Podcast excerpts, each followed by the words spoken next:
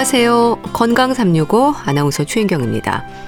우리 몸 척추뼈 사이의 추간판, 디스크로도 불립니다. 추간판 탈출증이 허리 디스크, 목 디스크로 불리는 것도 그런 이유죠. 그런데 추간판이 위치를 벗어나는 건 어떤 경우일까요? 갑자기 생길 수도 있지만 서서히 오랜 세월에 거쳐서 진행되는 걸까요? 통증이 심해질 때서야 위험을 느끼는 경우가 많은데요. 흔한 질환 중의 하나인 추간판 탈출증. 오늘은 특히 허리 디스크로 불리는 요추 추간판 탈출증에 대해서 알아보겠습니다. 건강 365 이상우의 바람에 옷깃이 날리듯 듣고 시작하겠습니다. KBS 라디오 건강 365 함께 하고 계십니다. 척추는 우리 몸의 기둥으로 불립니다. 여러 개의 척추뼈가 모여 있죠. 그리고 척추뼈 사이에는 쿠션 역할을 하는 추간판이 있는데요. 디스크로도 불립니다. 그런 디스크가 제자리를 벗어나면서 생기는 문제가 추간판 탈출증입니다. 허리 디스크로 불리는 질환은 요추 추간판 탈출증인 거죠. 원인이 뭘까요? 자세가 문제인 걸까요? 통증의 정도도 다양하게 느끼는데요. 경희대 한의대 침구과 김용석 교수와 함께 합니다. 교수님 안녕하세요. 네, 안녕하세요. 허리 디스크로 불리는 질환이 요추 추간판 탈주증인 거죠? 네, 그렇죠. 이제 우리가 허리가 아프면 대부분 허리 디스크라고 하는데요. 예. 그 말은 뭐 허리 디스크에 문제가 생겼다 이런 뜻이거든요. 이제 허리 디스크 하면은 척추 뼈하고 뼈 사이에 있는 디스크가 이렇게 삐져 나와서 나타나는 현상을 우리가 허리 디스크 또 의학적으로 보면 뭐 요추 추간판 탈출증 이렇게 얘기를 하거든요. 예. 대개 이제 허리가 아픈 것이 이제 주로 증상이 나타나는 분도 있고 어떤 분들은 이제 다리 밑으로 이렇게 저리고 아픈 증상들을 많이 나타날 수가 있어요. 예. 그러는 대부분 이제 허리 디스크는 이제 허리 쪽 아픈 것보다는 다리 통증이 더 심한 것이 특징이지요. 그래서 예. 다리 증상이 전혀 없이 뭐 허리만 아픈 경우는 허리 디스크보다는 다른 원인이 가능성이 더 높지요. 예. 이 추간판이 척추뼈 사이에서 쿠션 역할을 한다고 알고 있습니다. 뼈끼리 부딪히지 않게 하는 건가요? 그렇죠. 이제 허리는 우리 몸의 이제 중심 축이기 때문에 몸을 지탱하는 그 우리 신체 부위거든요. 아주 중요하죠. 건물로 보면 뭐 대들보 같은 역할을 하는 거예요. 예. 그래서 인체 기둥 같다고 해서 기둥 주자를 써서 척 주라고 하거든요. 예. 근데 이 척주는 여러 개의 작은 척추뼈가 모여서 그 인체의 기둥을 이루게 되는 거예요. 그 중에 이제 허리뼈는 허리는 다섯 개 뼈로 이루어졌거든요. 네. 그러니까 뼈와 뼈 사이에는 척추 뼈끼리 이제 부딪히는 거 막아주는 또 쿠션 역할하는 디스크가 있는데 네. 이게 이제 말랑말랑한 젤리 같은 형태가 돼 있어요. 네. 그래서 디스크가 이제 척추를 움직일 때마다 충격을 이제 완화시켜주고 또 윤활제처럼 부드럽게 움직이게 해주는 그런 역할을 하지요. 네. 그러니까 말랑한 수핵을 두꺼운 막에 둘러싸고 있는 거네요. 그렇죠. 네. 그럼 우리가 앉고 설 때마다 디스크가 유연하게 움직이나요? 그 디스크는 일어선 상태에는 이제 중력을 받으니까 납작해지죠. 그래서 네. 바깥쪽으로 약간 볼록한 형태가 되고요. 그래서 이런 특수한 구조 때문에 디스크는 웬만한 힘을 가해도 그 효율적으로 쿠션 역할을 하거든요. 예. 디스크는 이제 그 안에 말랑말랑한 이제 수핵이 있고 그 바깥에는 이제 섬유율이라는 질긴 껍질이 둘러싸 있어요. 이게 마치 이제 자동차로 치면 이제 타이어 같은 그런 구조물이라고 이해를 하시면 되죠. 예. 웬만해서는 자리를 벗어나지 않을 것 같은데 추간판이 탈출하는 이유는 뭔가요? 그렇죠. 정상적인 디스크라면 아주 굉장히 질기고 강하거든요. 예. 그러니까 물리적으로 뭐 막 심하게 때리거나 뭐 교통사고 같은 이런 형태가 돼도 디스크가 탈출하는 경우는 그렇게 흔하지는 않아요. 예. 문제는 뭐냐면 잘못된 자세라든지 습관이라든지 노화 때문에 척추뼈가 이제 어떻게 삐뚤어진 상태에서 오랜 시간 뭐 지속적으로 압박을 받게 되면 이 디스크가 눌려서 이제 벌어진 쪽으로 밀려 나오면서 이런 증상이 생기는 거거든요. 예. 마치 이제 우리가 고무 풍선 같은 거 예를 들면 한쪽을 누르면 다른 한쪽이 바람에 밀려서 커지잖아요. 예. 이런 같은 형태거든요. 음. 그래서 그러니까 허리뿐만 아니라 이제 엉덩이나 다리 쪽까지 이런 통증이 나타나게 되죠. 예. 그러니까 자세로부터 시작이 되는 거네요. 그렇죠. 사실 허리의 통증은 이제 사람이 서서 다니기 때문에 생기는 거거든요. 예. 그러니까 자세로부터 시작된다고 볼 수가 있어요. 특별히 이제 안 좋은 자세가 꾸부정한 자세거든요. 예. 그러면 이제 허리가 정상적으로는 곡선을 S 라인 유지하듯이 곡선이 유지돼야 되는데 이게 안 되니까 뻣뻣하게 평평한 이제 허리가 되거든요. 예. 그러면 이런 자세로 오래 있게 되면 허리가 뒤로 지쳐지니까 허리 뒤쪽으로 통증이 발생하고요. 예. 또 허리 근육은 또 허리 근육만 작용하는 거 아니라 그거하고 반대되는 이 배에 있는 근육들이 조화를 이뤄서 움직이는 거거든요. 그러니까 앞쪽에 있는 복부 근육하고 뒤쪽에 있는 허리 근육이 불균형이 생기면 허리에 통증이 생기고 또 한제사로 오래, 오래 있게 되면 근육이 과다하게 긴장되니까 상대적으로 그 반대되는 근육들은 또 약해지잖아요. 네. 이래서 문제가 생기고요.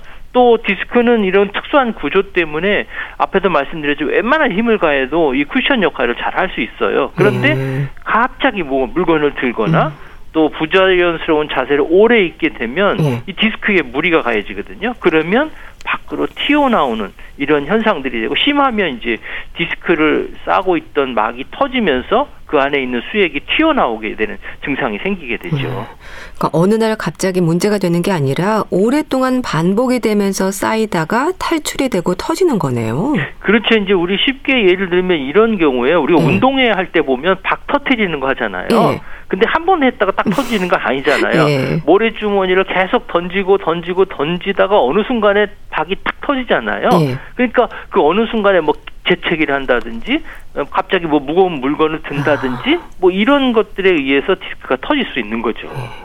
나이도 위험 요인인가요? 그 디스크가 돌출되고 이렇게 탈출되는 거는 나이가 들면 들수록 많이 발생하거든요. 예. 그래서 어떤 분들은 이제 디스크를 이 나이가 들면서 생기는 일종의 노화 현상이다 이렇게 얘기를 하거든요. 예. 왜냐하면 디스크는 원래 유연성을 갖고 있는 액체 형태로 되어 있잖아요. 근데 이게 나이가 들면 디스크 안에 있는 수분이 점점 점점 빠지게 돼요. 예. 그러면 수액을 둘러싸고 있는 섬유륜이 쉽게 손상되기 때문에 삐져나오는 이런 디스크가 잘 발생할 수가 있는 거죠. 예.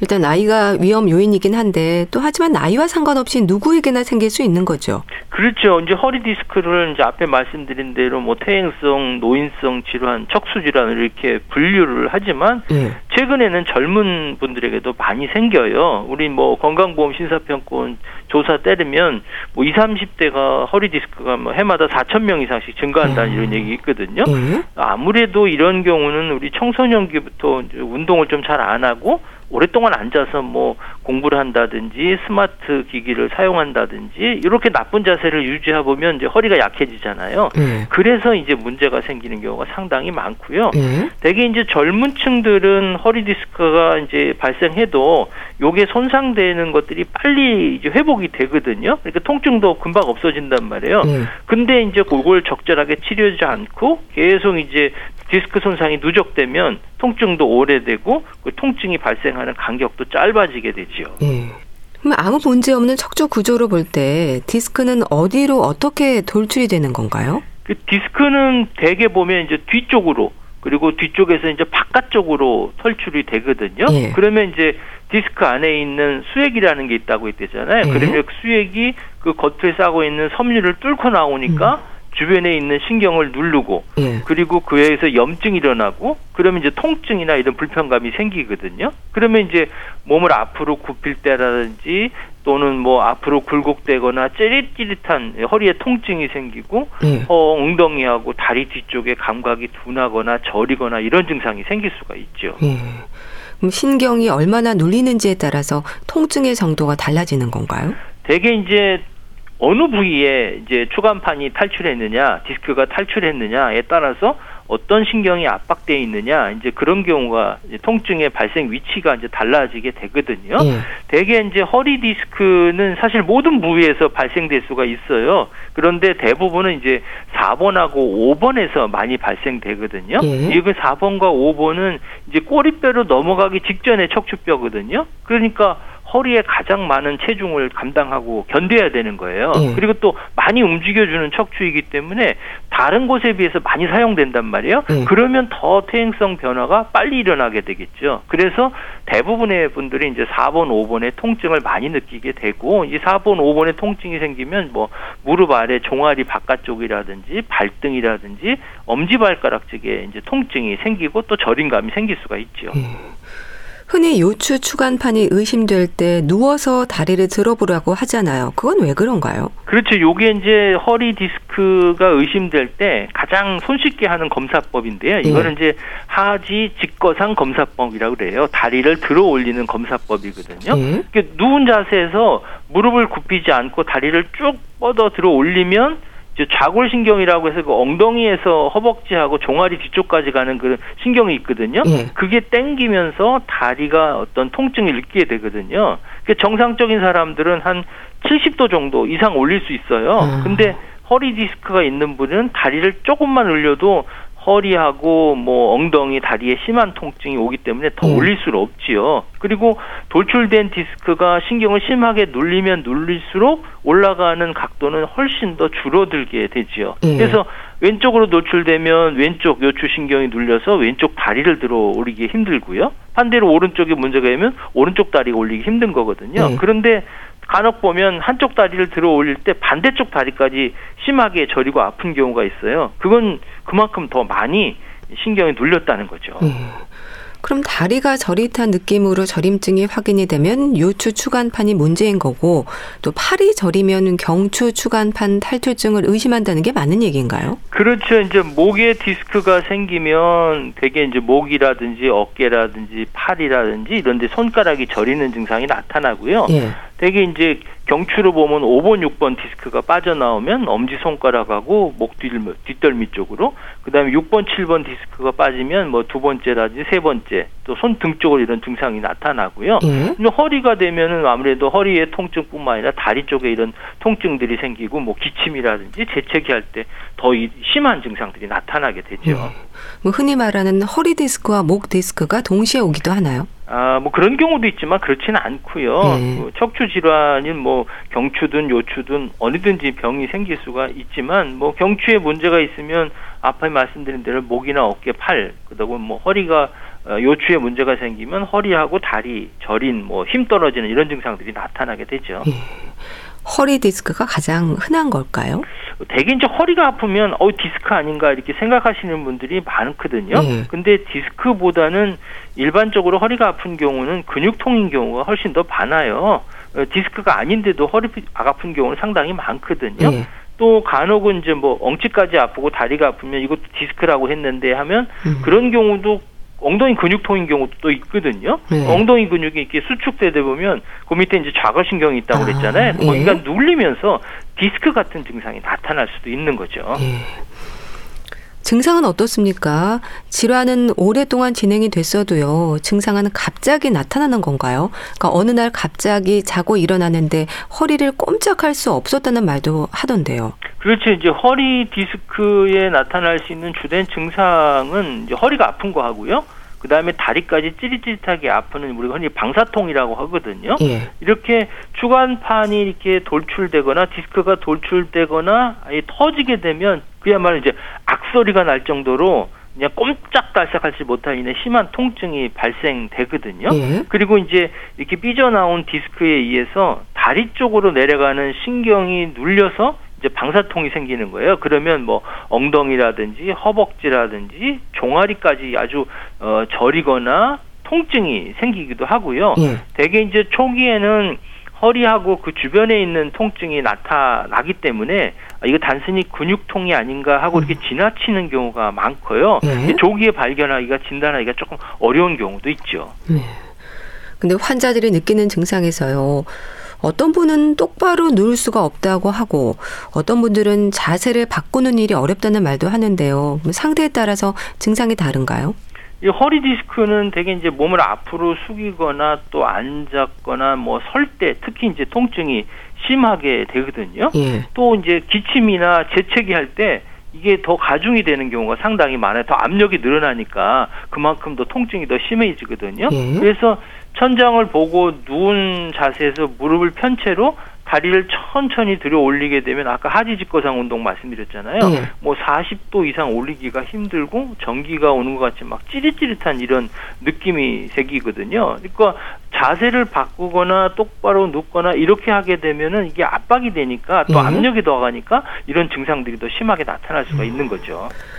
또 허리 통증보다 다리가 저려서 견딜 수 없다는 분들도 있던데요.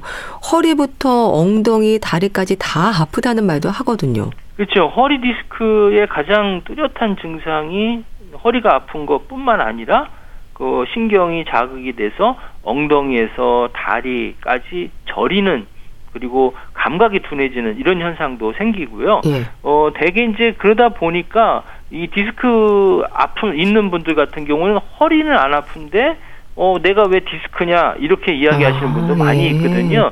허리 통증보다는 오히려 다리가 저린 경우도 상당히 많기 때문에 그래요. 예. 그렇게 방사통으로 이어지는 건 왜 그럴까요? 이 방사통이 생긴다는 것은 뭐냐면은 이게 추간판이 이게 삐져 나오게 되면 그 주변에 있는 신경근이라는 것들을 자극하거든요. 네. 그리고 염증이 생기면서 신경근이 분포하는 다리에 감각 이상 그렇게 쉽게 말하면 통증이라든지 저림감이 생기가 되는 거예요. 네. 그래서 앞에도 말씀드렸지만 어, 다섯 번째 요추 신경이 자극되면 안쪽 발등에서 저림감이나 아픈 게 생기고 또 제1 천추 신경근이 자극되면 발등의 바깥쪽의 감각이 이상하고 네. 대개 이제 감각이 떨어지고 무감각을 호소하지만 통증이 아주 예민하게 느껴지는 경우도 있어요. 네. 또 근력이 떨어져서 신경이 어 근에 문제가 있게 되면은 이게 발가락을 들어 올리거나 이런 엄지 발가락을 들어 올리거나 이럴 때도 상당히 어려워지고 발 뒤꿈치로 걷는 것도 음, 어려워질 네. 수가 있죠. 그렇게 진행이 되도록 방치된 경우도 많은가요? 사실 이제 통증이 심하기 때문에 대부분 적절한 치료를 받으시는데요. 간혹 디스크로 인한 통증이 심해서 어떤 경우는 걷지도 힘들 경우가 있거든요. 음. 또 문제는 뭐냐면 다리의 근력이 떨어져서 발목이나 발가락이 잘안 움직이는 경우도 있어요. 근데 제대로 걷지 못하고 잘 넘어질 경우에 이런 근력이 떨어지는 경우에 적극적으로 치료하지 않으면 나중에 이제 회복이 더 어려워질 수가 있기 때문에 예. 이런 증상들이 오기 전까지 적극적으로 치료할 필요가 있죠. 예. 근데 현대 의학에서도 추간판 탈출증에 대해서 비수술적인 방법이 우선되지 않습니까? 추간판 탈출증의 한의학적 치료는 어떨까요? 이제 허리 디스크 하면 디스크가 돌출됐으니까 얘를 수술해 갖고 이걸 돌출된 거를 잘라내야지 이렇게 생각하시는 분들이 사람이 많지만요. 예. 일반적으로 이제 수액이 심각하게 아주 삐져 나와 갖고 뭐 마비를 일으키는 것을 제외하면은 전체 환자의 한 90% 이상은 이런 보존적인 방법, 다시 말해서 수술 치료 방법이 아닌 방법으로 치료된다는 보고가 있어요. 예. 특히 이제 한의학에서는 이제 한의 표준 임상 진료 지침이라는 게 있는데 거기에 보면 뭐 침, 뜸, 한약, 약침, 추나, 매선, 부항을 요 디스크에 예, 허리 디스크나 추간판 다칠증에 쓸 수 있도록 이제 권고하고 있거든요. 예. 그래서 이 한의학에서는 이걸 요각통이라고 얘기해요. 허리하고 다리 쪽이 아프다 해갖고 예. 이런 경우는 이제 침 치료나 뜸 치료 또는 한약 치료를 기본적으로 하고 예. 그 외에다가 뭐 약침이라든지 추나다든지 뭐 핫팩이라든지 또 물리치료를 같이 병행해서 치료를 하거든요. 예. 이게 한의학에서는 허리는 인체의 근본이라고 봐서 나무를 비하면 이제 뿌리에 해당하는 음. 거고 예. 골격의 중심이기 때문에 힘의 원천이라고 볼 수가 있죠. 근데 근본적으로는 힘이 떨어지면 이런 증상들이 생길 수가 있죠. 음. 침은 어느 위치에 놓는 건가요? 일단 아프면 아픈 부대에 놔야겠죠. 음. 이제 허리가 아프니까 허리 쪽에 침을 놓기도 하고요. 그 다음에 다리까지도 저림감이 생기니까 다리 쪽에다가 침을 놓고 또 경우에 따가는 이제 손에다가도 침을 놔요. 허리가 아픈데 왜 손에다 놓냐 생각할 수 있지만 네. 손과 관련돼 있는 경락하고 다리에 관련돼 있는 경락하고 서로 유관돼 있는 균형을 잡아주기 위한 우리 몸에 있는 구조가 이제 경락 구조가 있는데 네. 거기도 같이 치료를 하게 되고요. 음. 경우에 따라서는 이제 귀에도 침을 놓기도 해요. 네. 귀에는 이제 인체에 상응하는 부위가 있기 때문에 그곳에다가 침을 놓기도 하죠. 거죠. 예. 뭐 허리뿐 아니라 다리 저림으로도 이어지는 분들에게는 다리나 발에도 침을 놓는 거네요. 그렇죠. 문제는 허리 쪽에 있지만 신경이 눌려서 세게 되니까 다리 쪽에다 침을 놓는데요. 놓는 방법이 조금 여러 가지가 있을 수 있는데 예. 전통적으로는 한의학의 원리에 따라서 기혈의 순환 통로인 경락에 따라서 어느 부위가 아프냐에 따라서 다리 쪽에 놓는 것도 좀 달라지기도 하고요. 예. 또 이제 현대적으로 보면 아까 신경이 눌리는 부위에 따라서 나타나는 증상이 다르다고 했잖아요. 그래서 신경 분포에 따라서 침을 놓기도 하죠. 예. 침에도 종류가 많은가요? 약침으로 불리는 침 치료도 있지 않나요?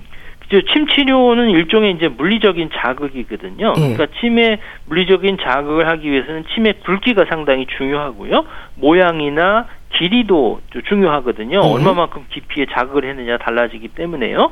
그리고 이제 최근에는 도침이라는 치료법이 있어요. 도침이라는 건 생소하실 텐데 쉽게 말하면 칼도자를 쓰는 거거든요. 네. 칼 모양의 침물을 인해서 어딘가 음. 붙어 있거나 유착된 것들을 이제 뜯어주는 박리해주는 그런 치료법들을 쓰게 되고요. 네. 그 외에도 이제 약침이라고 불리잖아요. 약침은 이제 침에 있는 물리적인 자극하고 그 다음에 약의 이제 화학적인 자극을 동시에 해주는 이런 한방 치료 방법이고요. 예. 그 중에서도 이제 소염 진통 작용이 아주 탁월한 이제 벌의 독을 이용한 봉동 약침 요법을 대표적으로 활용할 수가 있죠. 예. 이런 침 치료는 어떤 역할을 하나요? 침 치료는 가장 이제 통증 질환의 대표적인 효과를 볼 수가 있고요. 예. 그래서 우리가 일침 이구 삼약이라는 말이 있는 거거든요. 어, 침 치료는 이제 한의학적으로 보면 기혈의 순환을 촉진시켜줘서 어딘가가 막히거나 어딘가가 순환이 안 되는 것들을 잘 돌아가게 만들어서 통증을 완화시켜 준다는 그런 효과가 있고요. 예. 또 뭉친 근육을 치료해서 근육이 불균형된 것들을 조절해 주는 효과를 볼 수 있고요. 그리고 이제 현대적인 이제 신경 생리학으로 보면 이제 통증을 완화시켜 주는 우리가 그 내인성 아평양 물질인 엔돌핀이라고 많이 들어보셨을 거예요. 예. 그거를 이제 분비를 해 주거든요. 그렇기 때문에 근만성 통증에 침 치료가 아주 효과적이라는 보고가 있고요. 네. 임상 연구도 많이 나타나 있고요. 그래서 어, 미국에서는 2020년부터 국가 건강 보험인 메디케어에서도 음. 만성 요통에 이제 침 치료를 보험 적용하기 시작했죠. 네. 침 치료 외에 다른 치료들은 어떨까요? 근데 이제 다른 치료라 보면 이제 물리치료 같은 것도 하거든요. 이제 근육이 뻣뻣해지고 통증을 줄여주기 위해서 이제 전기치료 같은 것도 하고요. 예. 그리고 핫팩 같은 것도 하고 마사지도 하고 그냥 근육이 뭉쳐 있으니까 견인하는 요법도 활용을 하고요. 예. 또 뜸치료도 하거든요. 뜸치료는 일종의 이제 따뜻하게 해주는 거예요. 이제 경락을 따뜻하게 해줘서 통증의 원인이 되는 것들을 제거시켜주는 이런 형태고요. 예. 그다음에 허리가 아프면 대부분 부항 같은 거 많이 해보시잖아요. 예. 허리가 처음에 이제 삐끗할 때 피를 뽑아갖고 이제 어혈을 제거시켜 주는 거거든요. 그러면 눌려 있는 것들이 이 피를 뽑아줌으로써 통증을 완화시켜 주는 효과가 있고요. 그리고 이제 근육이 뭉쳐지고 담이 결리고 이런 분들은 근육이 자꾸 문제가 될 수 있기 때문에 이런 네. 경우에도 부항을 하건데 특히 이런 경우 이제 불부항이라고 해서요 음. 따뜻하게 해주면서 근육을 편안하게 해주고 통증을 없애주는 그런 치료법들을 쓰고요. 네. 또 허리가 아프면 대부분 이제 추나 치료 같은 것도 하거든요. 네. 이 추나가 척추뼈가 이제 삐뚤어진 것들을 이제 의사가 손으로 밀고 당기면서 이게 바르게 해주는 이 교정 방법이거든요. 그래서 근육도 긴장된 것들을 풀어주고 어, 척추도 바로 잡아주게 되면 디스크가 받고 있는 그 압력이 줄어들어서 통증이 개선될 수가 있지요. 음. 그다음에 이제 뭐 한약 치료도 같이 하거든요. 탈출된 디스크가 신경이나 주변적으로 눌러서 생기는 그 염증 같은 것들 제거시켜서 음. 통증도 없애주고 음. 또 하나는 뭐냐면 이런 염증 없애주는 것뿐만 아니라 근육이나 인대를 강화시켜줘요. 그러니까 재발을 방지하는 그런 효과도 어, 약물에는 있지요. 이런 치료와 함께 일상에서도 조심하고 또 신경 써야 하는 부분들이 있는 거죠. 그렇죠. 허리는 자세가 중요하다고 말씀드렸잖아요. 네. 특별히 이제 주의하고 신경 써야 될 자세는 뭐냐면 구부정한 자세에서 텔레비전을 보거나 이제 스마트폰 보는 거 예. 이게 허리에는 아주 안 좋은 거거든요. 그다음에 또 안 좋은 것은 뭐냐면 엎드려서 주무시는 거 있잖아요. 아, 예. 이게 허리에 가장 부담을 주는 나쁜 습관 중에 하나이고요. 어, 이게 이제 엎드려서 자면 엉덩이와 등뼈는 치솟고 허리는 들어가는 자세가 되는데 이때 허리의 굴곡이 깊어져 갖고 척추에 변형을 올 수가 있어요. 예. 예. 그 다음에 이제 삐딱하게 서 있거나 뒷주머니에 지갑을 놓고 있는 앉아 있는 자세 있잖아요. 그러면 골반이 불균형이 생길 거 아니에요. 그러면 척추에 문제를 생기고요. 또 하나 제일 나쁜 자세가 뭐냐면 오랜 시간 다리를 꼬고 앉아서 쪼그려서 일하는 음. 분들 있잖아요. 네. 이런 경우에도 허리 쪽에 부담이 되기 때문에 특별히 이런 것들은 주의하셔야 되죠. 네. 운동도 강조가 되지 않나요? 방법을 좀 알려주시면 좋겠는데요. 이제 허리를 튼튼하기 위해서는 이제 허리 근육을 강화시켜주고 또 하나 이제 유연하게 해주는 운동이 필요한 거예요. 그러니까 운동이라는 거는 근육을 강화시켜주고 또 유연하게 해주는 이런 두 가지 운동법이 있는데요. 네. 이제 하루에 한 10분 정도 허리 운동을 꾸준하게 해주게 되면 어, 허리 통증을 예방하고 완화시켜 주는 데 도움을 줄 수 있는데요. 예. 가장 쉽게 할 수 있는 한 가지 방법을 제가 소개해 드리면 먼저 이제 누운 상태에서요. 예. 무릎을 세운 다음에 어깨 간격으로 다리를 이제 벌려요. 그리고 골반을 뒤로 굴리면서 달걀이 허리 밑에 하나 있다 생각하고 이제 누르시는 거예요. 야. 그런 다음에 엉덩이와 가슴을 함께 들여오는 운동 있죠. 요렇게 해주면 허리 근육을 강화시켜 주는데 상당히 도움을 줄 수가 있지요. 예. 예방법에 대해서도 짚어주세요. 미리 조심하면 좋을 텐데요. 모든 질환이 그렇듯이 허리 디스크 역시 치료보다 더 중요한 게 예방이거든요. 예. 어, 허리 디스크는 대개 이제 근력과 유연성이 떨어지면서 발생하는 거예요. 그렇기 때문에 척추를 지탱해주는 이런 근육을 탄탄하게 하고 관절을 유연하게 해주는 그런 운동을 하시는 게 상당히 중요하고요. 예. 그리고 평소에 바른 자세와 몸의 균형을 유지할 수 있어야 돼요. 그래서 이 요추 추간판 탈출줄의 재발을 위해서는 허리에 좋은 자세를 습관화하는 게 좋은데요. 예. 무거운 문거를 들때 몸에 가까이 붙여서 하셔야 되고요. 앉을 때는 등받이가 약간 뒤로 이제 기울어진 어, 의자에 허리를 펴고 앉는 게 좋고요. 그 다음에 서 있을 때는 한쪽 발을 낮은 발판이나 상자 위에 올려놓고 그렇게 작업을 하시고 예. 운전할 때는 좌석을 운전대에 가깝게 하고 무릎 쪽을 높게 하고 그리고 허리에는 반드시 이제 쿠션을 받쳐서 지지할 수 있도록 해주시는 게 좋겠고요. 예. 그다음에 주무실 때는 바닥을 약간 단단하게 하고 약간의 쿠션이 있는 것으로 하고 무릎 밑에 벽에를 받치고 어, 이렇게 또 옆으로 돌아 누워서 주무시는 게 좋겠고요. 예. 어 흡연이 아무튼 음, 이 허리를 예방하는데 상당히 중요한 역할을 하거든요. 그래서 금연을 하셔야 돼요. 예. 흡연이 요통이나 어, 좌골신경통에 아주 중요한 위험 인자가 하나 있기 때문에 반드시 금연하시고요. 또 오히려 이제 비만 같은 경우가 척추 추간판 탈출의 위험을 높이는 인자로 되기 때문에 네. 체중 조절을 아울러서 잘 하시는 게 좋습니다. 네. 허리 디스크로 불리는 요추 추간판 탈주증에 대해서 자세히 알아봤는데요. 경희대 한의대 침구과 김용석 교수와 함께했습니다. 감사합니다. 네, 감사합니다. KBS 라디오 건강 365 함께 하고 계신데요. 윤수일의 사랑만은 않겠어요. 듣고 다시 오겠습니다.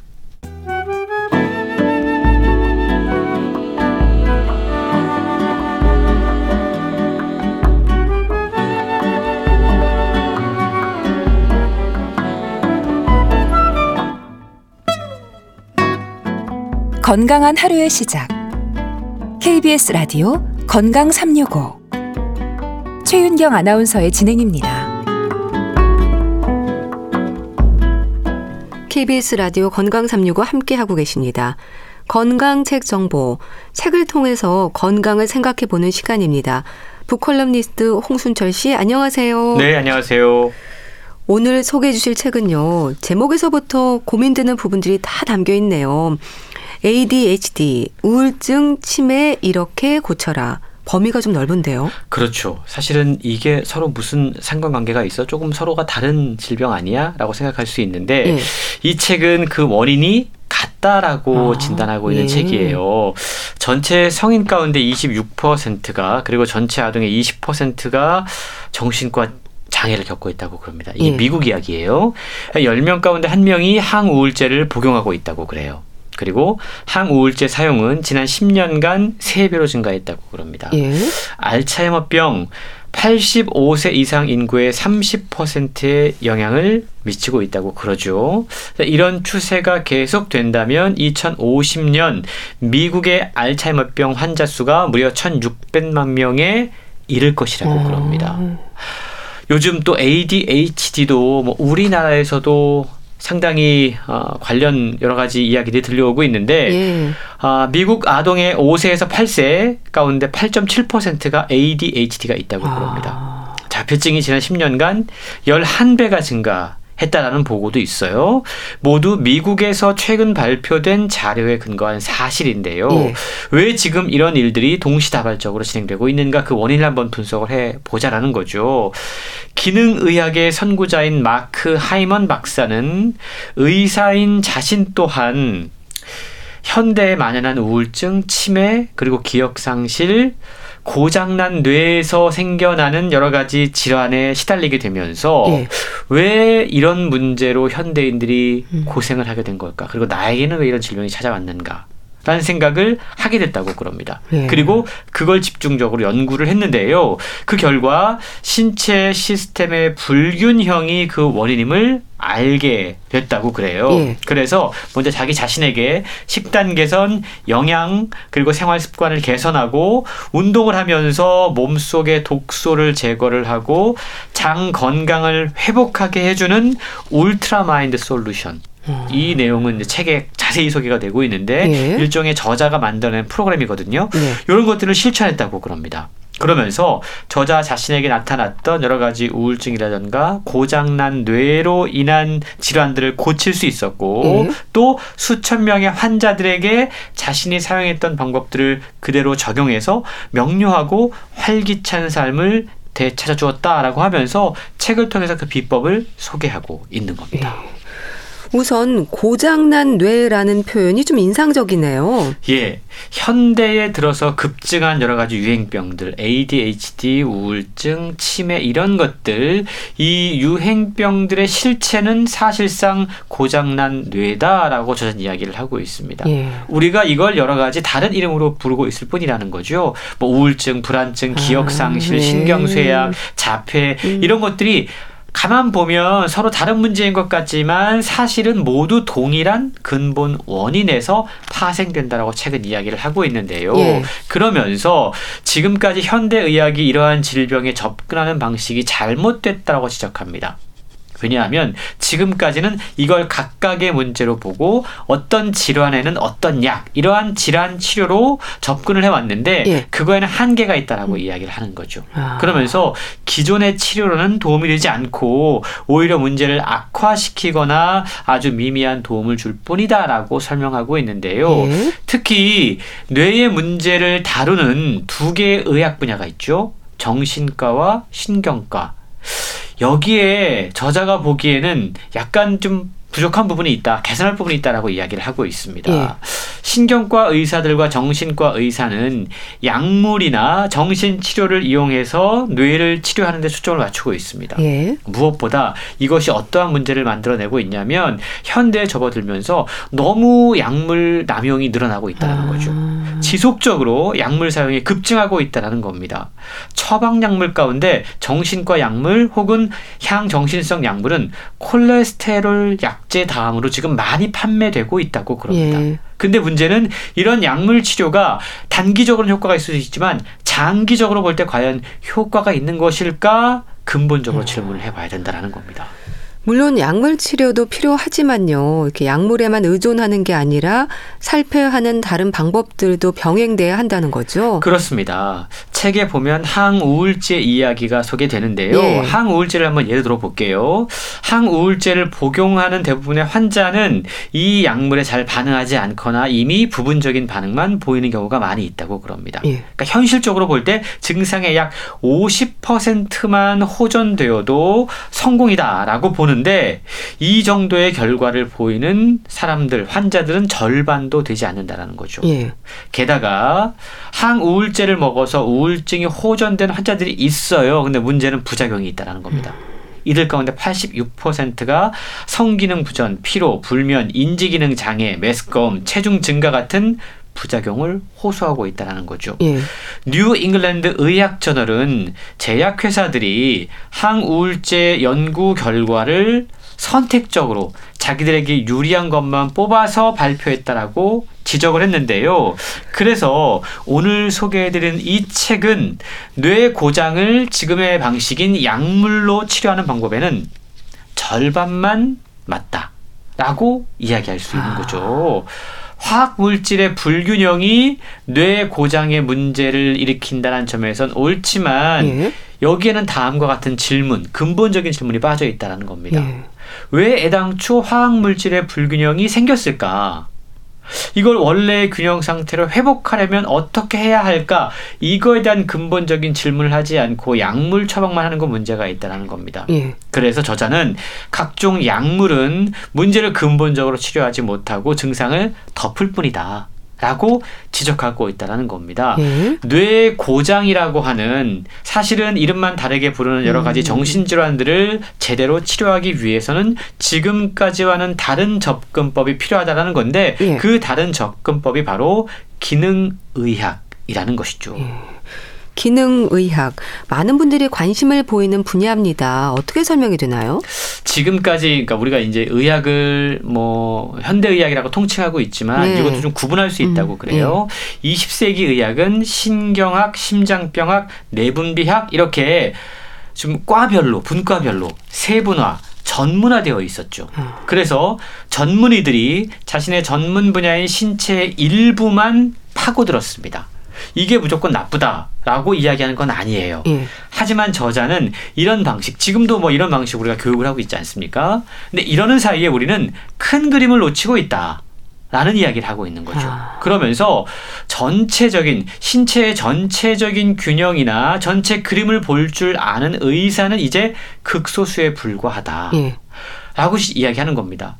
의학 교육도 의사들을 과별로 훈련시킴으로써 우리 몸의 시스템이 마치 각기 별개로 작동한다라는 환상을 강화하고 있다는 아. 겁니다. 그래서 몸의 부위별로 의사가 존재하고 우리 몸이 하나의 완전한 생태계로서 작동한다. 연결되어 있다라는 것을 이해하는 의사가 많지 않다라고 지적하고 있는 겁니다. 예. 그런데 최근 들어서 의료 기술의 발달에 따라서 우리의 뇌와 신체의 여러 기능이 서로 긴밀하게 연관되어 있음을 보여주는 자료들이 쏟아지고 있습니다.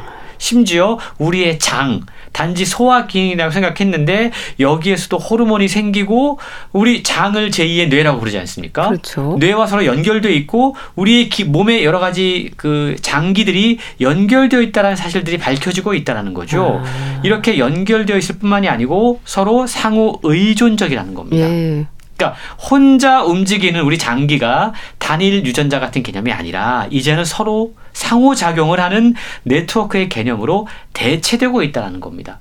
이게 생물학 분야에서는 시스템 생물학이라고 부르고 음. 의학에서는 기능의학 이라고 부르고 있는데요. 예. 그래서 기능의학은 신체를 각각 독립된 기관의 집합제로 다루기보다는 서로 연결되어 있다. 세포와 아. 신체 시스템이 어떻게 전반적인 어떤 작동을 하고 서로 연결돼서 상호간에 영향을 미치고 이쪽의 질환이 이쪽으로 어떻게 나타나고 이런 문제들을 살피고 있다라는 거죠. 예. 기존 의학과는 다르게 기능 의학은 예를 들어서 위염 그럼 똑같은 약을 처방하는 게 아니라 이 사람에게 생긴 위염의 원인이 무엇인지 아. 저 사람에게 생긴 위험의 원- 원인이 무엇인지를 각각 다르게 분석해서 개인의 특수성에 따라서 다르게 치료하는 그런 방법이 바로 기능의학이다라고 책은 설명하고 있습니다.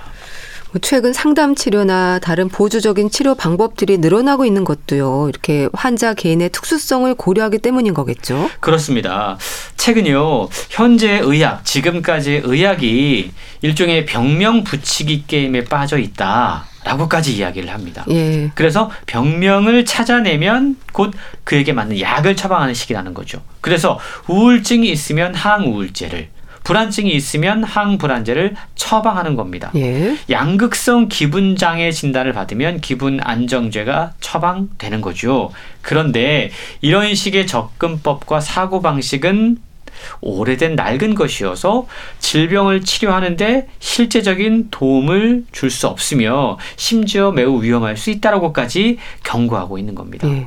특정 병명에 딱지가 붙으면 동일한 딱지가 붙은 사람들과 같은 무리에 속하게 되고 아. 그리고 그들과 동일한 특성을 갖는 것으로 간주된다라는 거죠. 예. 하지만 저자는 묻습니다. 정말 그런가? 그러지 않는 걸 우리가 지금 보고 있지 않습니까? 네. 사람은 누구나 다르고 똑같은 질병에 걸린 것 같지만 그 질병을 초래한 원인도 다르고 그 사람의 성별도 다르고 네. 신체 크기도 다르고 유전자도 다르고 똑같은 약물에 대해서 각각 반응하는 방식도 다를 수 있다. 예. 그 사람이 어떠한 환경에서 성장했는가도 이 질병의 원인 그리고 치료법과도 관련이 있다라는 걸 우리는 이제 인정할 수밖에 없다라는 거죠. 예. 이 사실을 인정하고 이해한다면 그냥 하나의 어떤 질병 딱지가 붙은 질병 이걸 치료하는 게 아니라 그 사람을 온전히 치료하는 방법을 알 수 있게 된다라고 이야기하고 있는 겁니다. 예.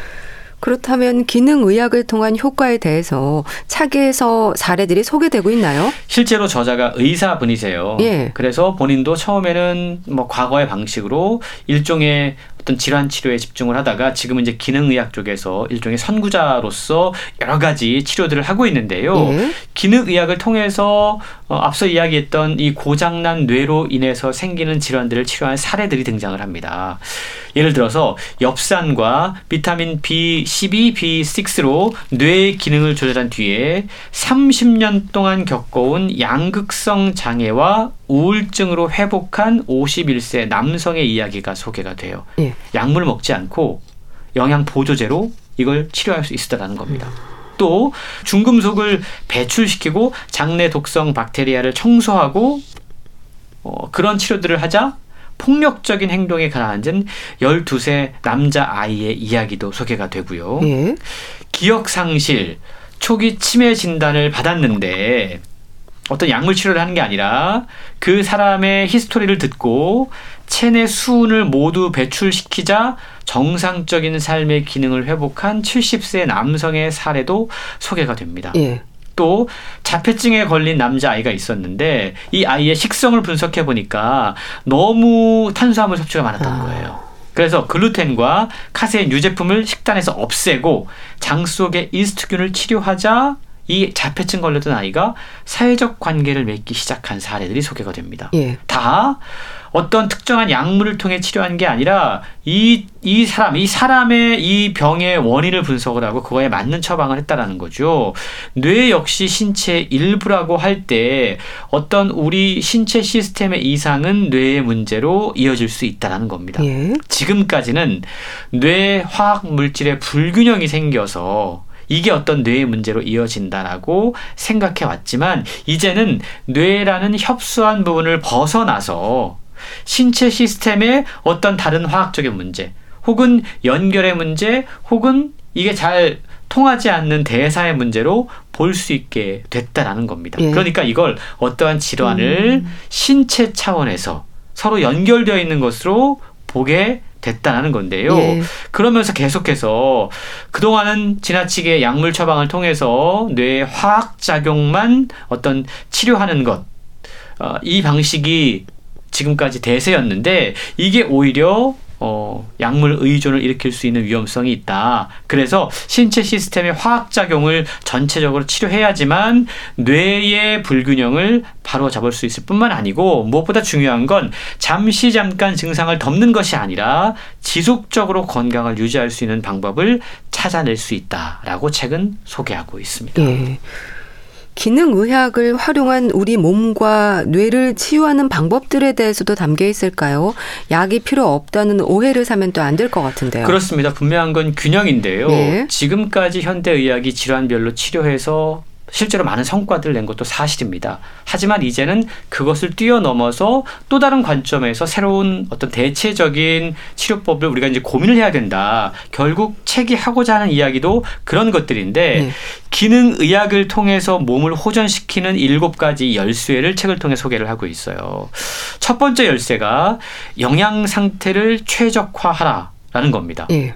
우리의 생물학, 생화학, 생리학이 최적으로 운영되려면 특정한 원료가 필요한데 이 원료가 바로 영양 상태입니다. 근데 이 영양 상태 균형 이게 중요한데 우리 몸이 상당수가 이 불균형 상태이기 때문에 사실은 약물도 잘 듣지 않는 그런 상태에 있다. 그래서 균형을 먼저 찾는 것이 중요하다고 이야기하고 있고요. 예. 첫 번째가 영양 균형이라면 두 번째는 호르몬 균형입니다. 아, 호르몬은 분자들의 교양학이다라고까지 이야기를 하고 있는데요. 건강하려면 호르몬이 또 조화를 이루어야 됩니다. 근데 책은 호르몬의 균형을 깨뜨리는 주범으로 당을 지적하고 있습니다. 이 당, 당뇨 얼마나 참 여러 가지 문제들을 낳습니까? 책은 수렵 채집 시대의 우리 인류가 1년에 고작 티스푼으로 20티스푼 정도의 설탕을 소비를 했는데 예. 지금은 1년에 72kg, 하루에 50티스푼을 소비한다. 아, 심지어 취약 아동들의 하루 설탕 소비량도 평균 34티스푼에 해당한다라고 이야기하면서 예. 지금 당을 너무 많이 섭취하는 것을 문제로 이야기하고 있습니다. 예. 세 번째 열쇠가 몸속 염증인데요. 뇌 질환이 있다면 단순히 뇌 문제가 아니라 틀림없이 몸속 어딘가에 염증이 있다라고 진단해야 된다라고 이야기하고 있어요. 네 번째 기능의학의 열쇠는 소화입니다. 네. 소화기는 노폐물을 제거하고 독소와 세균으로부터 우리를 보호하죠. 이 과정에 문제가 있으면 병이 생기는데 실제로 심각한 폭력 행동 장애가 있는 환자 수백 207명을 대상으로 연구를 해봤더니만 이들을 소화 기능을 개선시켰습니다. 네. 그러자 참가자의 90% 이상에서 폭력 행동이 현저하게 호전됐고 50%는 완전히 심각한 폭력 행동이 멈췄다고 합니다. 아. 다섯 번째 열쇠는 몸속 독소 해소고요. 예. 여섯 번째 열쇠는 에너지 대사율을 높이는 겁니다. 일곱 번째는 마음을 편안하게 하라라는 건데요. 예. 21세기의 가공할 스트레스는 우리 신경계에 엄청난 부담을 주어서 탈진과 쇠약으로 이어지게 하죠. 이런 것들이 결국 우리 몸의 불균형을 만들어내는데 예. 일곱 가지 열쇠를 통해서 약뿐만이 아니고 먼저 내 몸을 이해하고 그것에 맞는 스스로 노력할 수 있는 것들을 찾아야 된다라고 책은 강조하고 있는 겁니다. 네. ADHD, 우울증, 치매 이렇게 고쳐라 소개해 주셨는데요. 잘 들었습니다. 북컬럼니스트 홍순철 씨였는데요. 감사합니다. 고맙습니다. 이명훈의 얼굴 빨개졌다네 보내드리면서 인사드릴게요. 건강365 아나운서 최인경이었습니다. 고맙습니다.